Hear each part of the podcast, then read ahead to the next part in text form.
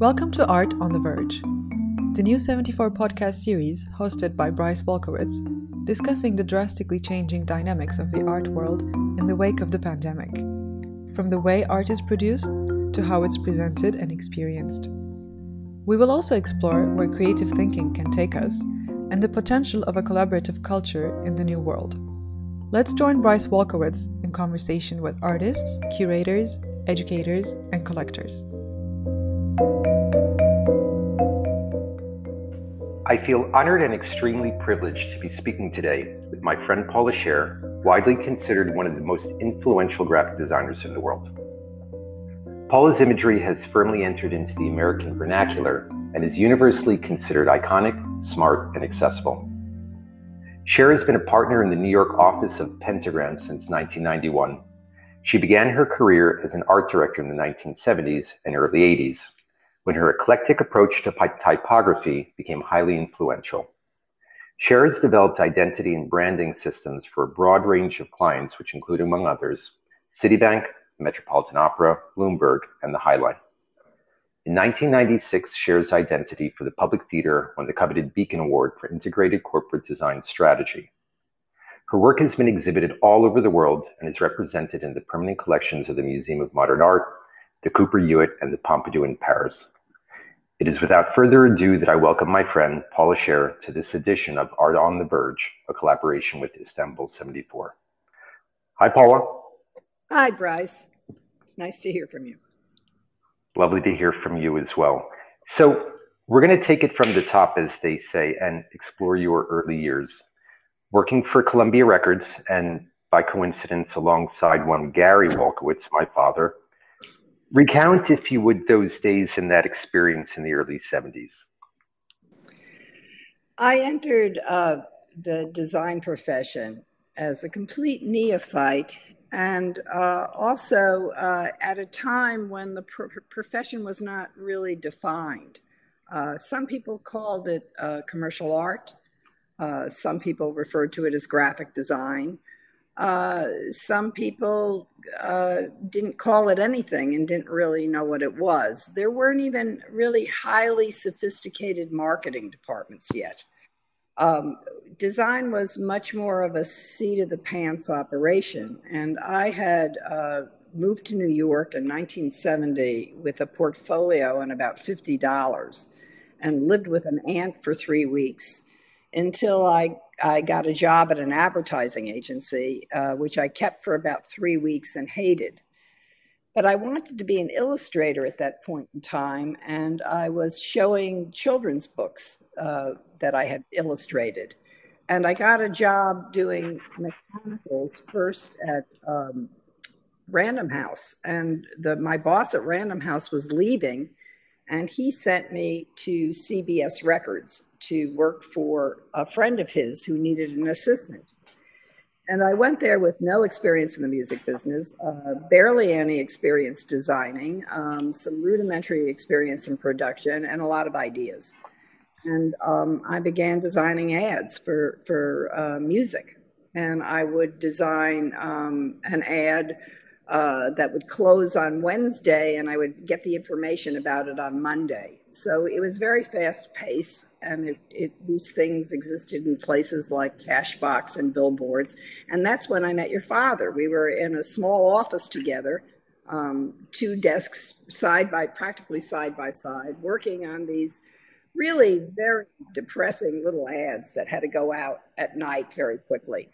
And I learned everything I learned about how people make decisions based on this advertising experience. Largely, I found that if I pre- presented anything on Monday, it would get changed or rejected by the level of people that saw it because because it would work itself and be routed around the building in the hierarchy so first the assistant creative director would see it, then the creative director would see it, then the the head of project management would see it, then an executive vice president would see it, and on and on and on. So on the first day, it never got beyond the creative director.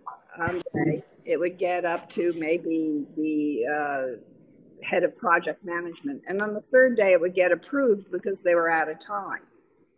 So I realized in working with people, the best thing to do was to have no time, and then everything would be approved immediately because they would just have to do it.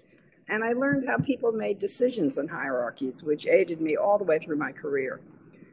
I was then um, hired by the art director of Atlantic Records to come and work at Atlantic because he saw some ads I designed. And I left CBS after two years and went to work at Atlantic. And in, at Atlantic Records, the advertising and the record covers were done in the same department. So I got to design record covers. And I worked at Atlantic for one year, and the art director from CBS hired me back. And he hired me back because um, he had seen the record covers in shows. I, I began to enter design competitions. I would he would have never hired me out of the advertising department in CBS. I would have had to leave and then come back. I was at CBS Records for a total of 10 years, and seven of them were doing record covers. Uh, I made about 150 a year, and they're all over the world now. That's fantastic. Um, many of the record covers of, of bands that, that, that I, I really love for sure. I, I know we share a love of Russian constructivism. For myself, I was really inspired by the work of Alexander Rodchenko and El Lissitzky growing up. And I know you were as well. Just what was it about this period and style that impacted you and ultimately your vocabulary moving forward? I began uh, to use design history as a basis to educate myself and make change. And at the time of uh, working in the record industry, uh, illustration was very popular, and uh, work that was sort of a hangover from the Fillmore posters and psychedelia were still popular. And uh, typography was very influenced by Art Nouveau and very curvaceous when I began working. And I bought a, a design history book, uh, and I, I think I found it in a European bookstore. And I saw El Lissitzky and Rodchenko and Malevich for the first time, and I thought, oh my God, this is great. And part of the reason I thought it was great was because it is, but the other part of the reason I thought it was great was it was the antithetical to what was going on in design at that particular period of time. And you can almost see in design the trends generationally of one generation rebelling against the one that was previous. What I loved about constructivism was it was bold, it was simple, it was angular, it was straight, it was spectacular, and it was the complete opposite of everything that was going on that time in design. And I think that when you look at the change in styles, you'll find that so much of what is considered new is really a reaction to what previously existed. I, I agree entirely. So, I ultimately grew up around socks. My father graduated from his time at Columbia Records and ultimately created a hosiery company alongside my mother. You, on the other hand, grew up around maps. Your father was a cartographer for the U.S. Geological Survey, and I know this had a profound impact on you early on. Tell us a bit about that. It's interesting how you're influenced by your parents because you don't know what's happening. Um, I, you know, you accept certain things about them as facts of life. My dad uh, was a cartographer and he was a scientist. He was what's known as a photogrammetric engineer, and that deals with the science of cameras and he was working particularly in aerial photography. He had started out on the TVA, and he found that the maps they were using uh, were inaccurate because of, of, shadows that were cast or because uh, the camera did not readjust for the curvature of the earth when taking aerial photography. So everything was distorted. Now, he explained that to me as a little kid because he later became the coordinator of the nation's mapping. And uh, he, he would say that the maps were distorted which to me meant they were sort of dishonest like they weren't really telling an absolute truth. He invented a device called stereo templates which is really uh, an equation. It was a basis for measuring uh, light and uh, space in photography, and he, he invented a calculation that automatically corrects lens distortion in aerial photography by making a, a mathematical a mathematical judgment based on how high the plane is against the earth to see how much has to be corrected. It is such a significant achievement that there could not be Google Maps without this thinking.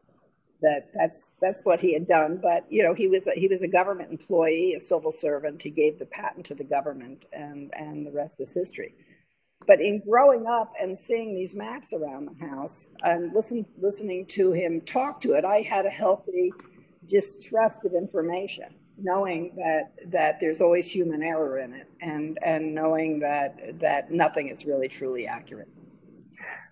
I should mention that you've subsequently created a body of personal map paintings over the years, which we've shown together in my gallery. I began painting these things uh, in uh, 1990, I used to make uh, maps as illustrations that were sort of uh, ironic or satirical. I, I made hand painted pieces for the New York Times that were opinionated, and I'd make, you know, fractured charts and diagrams that were that were uh, sarcastic and uh, sometimes parodies. And then one day in 1998, I thought, actually, these paintings would look great if they were really big and I started painting these very large scale, very complicated maps of information. And the information were gathered from real sources, but I used the information as I chose to create a specific feeling within the maps. And uh, it was something that I still do. I love it. It's, it's a fantastic body of work. Now, you joined Pentagram, the world's largest independently owned design studio, in 1991. Talk, if you will, about the concept behind Pentagram and its culture. Pentagram is really unusual, and I can't understand why it isn't replicated. Um, it's an organization that is designed for designers and how designers behave. And designers, as a group of people, were, were uh, always uh, either in their own businesses and made an assumption that when they retired, they, they'd get money for their drawing tables, and of course, never did. And they also um, were not very well protected against the brutality of uh, economies as a group, or else they were employed. And if they were employed, they could lose their jobs. So they were generally people who, who worked in a, an, in, in an industry that really wasn't designed for the way they needed to behave. What Pentagram was, was an idea that you would have safety in numbers. And it's an organization of designers who make a decision to own the business equally to share profit equally, to make the assumption that over the long term, everybody brings something equal to the group, whether it's money or PR or management capabilities or clients, all these different things. And that collectively, you're much stronger in this group than you would be as individuals. The, the premise is that you you join, uh, you have a, a couple of years where you're sort of making sure you fit into the group and uh, at that period, you're called partner elect. And then you purchase shares in the company and become an equal owner. And as an equal owner, you have an equal voice around the table. There are two international partner meetings a year. We have offices in London and Berlin, as well as one in Austin, Texas, and New York. And we get together, and sometimes these are slugfests. Sometimes we get together and find out things that the different offices disagree about. But the point is, everybody has an equal vote, and everybody has an equal say. And that as a result, in uh, 2022, the organization will be 50 years old, which is very long for a design firm. And it's the only design firm, I would argue, that went into three generations of designers without losing any quality in the level of the work.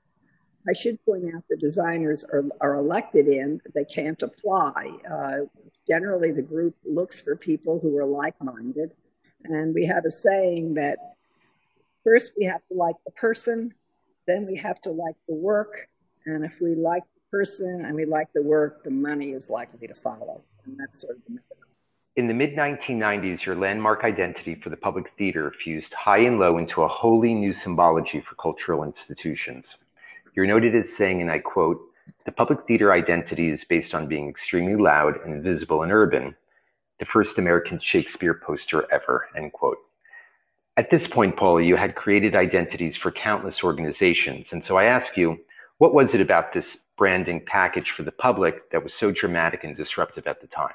The, the public theater uh, identity is completely based on very bold typography, uh, American wood type. And uh, I deliberately selected this because previously the public theater was represented by uh, very beautiful illustrations by the illustrator Paul Davis, who did a lot of portraiture and, and paintings of the artists. And I found that going counter to that made it noticed and also made it different from other the expectation of what theater was. Uh, most theater uses il- illustration or photography to represent plays, and I was using mostly typography and flat applied graphics. So it became noticeable right away just in its difference. Now, you are widely recognized as one of the most influential graphic designers of your generation. And so let me ask you this What's it like to be married to an iconic figure like one Seymour Chwast, undoubtedly a true innovator in the field of illustration, graphic design, and type design? Oh, it's a struggle. Uh, Seymour and I have been together for 50 years. Uh, he, I met him uh, when I was coming out of school with my portfolio, and he is 17 years older than me. And um, we've lived in different phases of lives. You know, initially he, I was a little girl and he was a grown up star. And then later we became equivalent. And now we both do our own things and coexist very nicely together. Um, but the impact he had on my work was extraordinary, even though I rebelled against it. I understand. So, what philosophy do you ultimately subscribe to when it comes to your craft? I have not ever lost my desire for making things. And I think that every project, with very rare exceptions, are really exciting challenges. And I, I go into them with the most positive kinds of energy. Very often, I think that something's going to be the best thing I ever did in my life. And then, of course, it never is. And then I go on to the next one with the same sort of optimism about it. I don't know why I feel that way. I just have never gotten tired of it. it. It's this is, you know, designing for clients is a rough business, and you definitely have highs and lows. But I've never lost my optimism about making things. I think Walter Gropius of the Bauhaus said it best when he said, "The mind is like an umbrella; it functions best when it's open." And I think that's always um, I, I, think that apply has always applied to you. And so let me ask you this: What makes for a great client? Uh, a great client is really a, a collaborator. I, I mean, a great client is somebody who hires you for the right reasons and presents challenges to you that makes make the work better and uh, is is very often a participant in the project uh, if you take the public, uh, I had two great clients, and they were both the directors of the theater. First, George Wolfe, who hired me, and secondly, Oskar Eustis. Oscar and I uh, collaborate for each season's design. Um, and we we figure out what the spirit of the season is going to be together, and then I go and design it and make some modifications with him, and and we make it. It's wonderful. Uh, that's that's a great client. Um, there are other clients who are, are very hands on, but also can be terrific. And I, I've been working for the High Line for 20 years and really enjoy working with Robert Hammond and, and now Joshua David's back. And they started the thing. I mean, I, I am totally in awe of what they've achieved in the city and so that you you become involved in these things that even go beyond design. You you want them to live and you you want to work with those people who are the creators of these businesses or whatever it is that they're making. They're usually wonderful people. And so what are some exciting projects ahead for you paul? Well it's sort of rough because i was working on a couple of large scale identities that that are now currently on hold. So I, I'm not sure what exactly is happening. Most of the projects I've gotten since uh, I've been in captivity in COVID have been small scale. One of them actually is, is a, a, theater project that's quite wonderful that I'm really enjoying working on. And another is for a major arts organization. But the corporate work has really, really fallen off, I would say, at this period. Sure. Let, let me ask you this. So, so we're living in an age of endless imagery. What, what's your take on Instagram and social media from, from, from a visual communication standpoint? I have a hard time with it, to be quite honest. Uh, to a degree, Instagram ruined photography for me because you you are making value judgments about too many things in front of you, and it, it becomes very confusing to make to make judgments. Um, I think that the problem with social media is there's no there's no room or space for appreciation that you're sort of inundated by in a day and it's gone. So you're looking for either something that is so completely of the moment or something that has some form of shock value or or some such thing. And I, I think that's not all that art should be. And that I become worried that it is. And that we all know just from our current times in, in relationship to news media that when you pile up stories that seem outrageous, they, they lose all their outrage That the mass the mass of media in general, the mass of imagery in general neutralizes all the media and all the, all the imagery. So I'd be remiss if I didn't ask you, Paula, who and or what is inspiring you these days? Oh, that's a good question. Um, to be honest with you, the Black Lives Matter movement uh, really uh, this this past uh, two weeks has really shaken uh, my understanding of how I am as a human being in in society and how I have really not understood the total systemic racial problem. I didn't I didn't get it to its core and I'm starting to see it and relearn it and it's getting me to rethink many things about the way I live, the way I make decisions, and it even questions uh, my 37 years as a teacher at the School of Visual Arts, where I had very few students of color. I think in, in four years, I had uh, four students.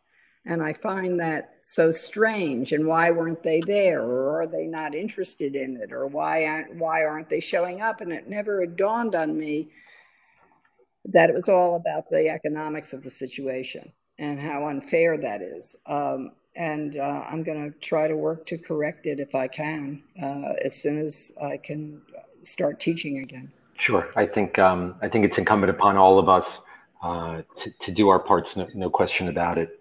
Um, now, you created a recent identity for the Mental Health Coalition. Maybe you can speak a little bit about that. That was great. I uh, I did that with Kenneth Cole. Kenneth Cole, you know, is the shoe magnet. He also happens to be uh, Andrew Cuomo's brother-in-law. Uh, he's been active in mental health issues. He was a gay activist for uh, uh, AIDS in the 80s and uh, now wanted to devote himself to the sort of suicide problem. And he began this thing before COVID. We were working on it in September and he had the idea of uh, a campaign that really took the stigma out of mental health. Originally, we thought the, the, the slogan line would be There is no normal, because people always feel that there's something wrong with them because they're feeling anxious or they're feeling depressed or whatever they're feeling, and then they become more ashamed of it and don't act on it and we wanted to break that taboo. But gradually, as we began de- developing this this uh, idea, uh, it's it broke into two parts. One was a, an informational website from the Mental Health Coalition, in which Kenneth is an active participant, and the other was another site called How Are You Really, which is a way for people to tell their stories and communicate with each other. And um, we developed this thing from September all the way through to the time it launched. And it kept evolving because COVID made it much more important that come out and be useful. So I'm very pleased with the way it worked. Um, and uh, it was really great to work on. So I have one last question. Looking ahead, we both have our crystal balls in front of us. I can predict that the seismic shift in my industry will be online transactional platforms as an even greater vehicle toward conducting business. And so I ask you, Paula, what do you foresee and predict as that seismic shift in your industry? Well, there's no question that we've changed the way we work uh, socially, and that that it is more possible to uh, work remotely, and we've all learned to do it. Now, whether or not that really shapes the relationship of the future, I'm not sure because it is in fact not as effective as meeting people in person and seeing things together in real life at the, at the same time because the idea and the energy is much stronger though i do think what it will affect is is the real estate of the business because you find you don't need the space and you don't need it on a full-time basis so it'll shift the way we do meetings i've, I've even heard uh, of companies that are planning not to actually have a central office, but have spaces that they go to, particularly for meetings, without keeping the space full time. So it may change, the whole economics of, of real estate and design may change. What it does to the work is unknowable. Um, I am hoping that it makes a society that comes out of this thing optimistic, and that optimism is always the thing that drives our culture in a positive way. And uh, with a, a little bit of luck, that will happen. It's hard to know how long this is going to continue. And I think that that's what makes it very frustrating to predict. I, I, completely agree. And I think uh, your sentiments around uh, an economy of means and a shared economy is, is going to dramatically impact my industry as well. Um, I want to thank you, Paula. I'm endlessly inspired by your creativity, your passion, your amazing energy, and it's been such a pleasure to catch up with you today. Thank you. Thank you. It was fun, Bryce. Thanks a lot.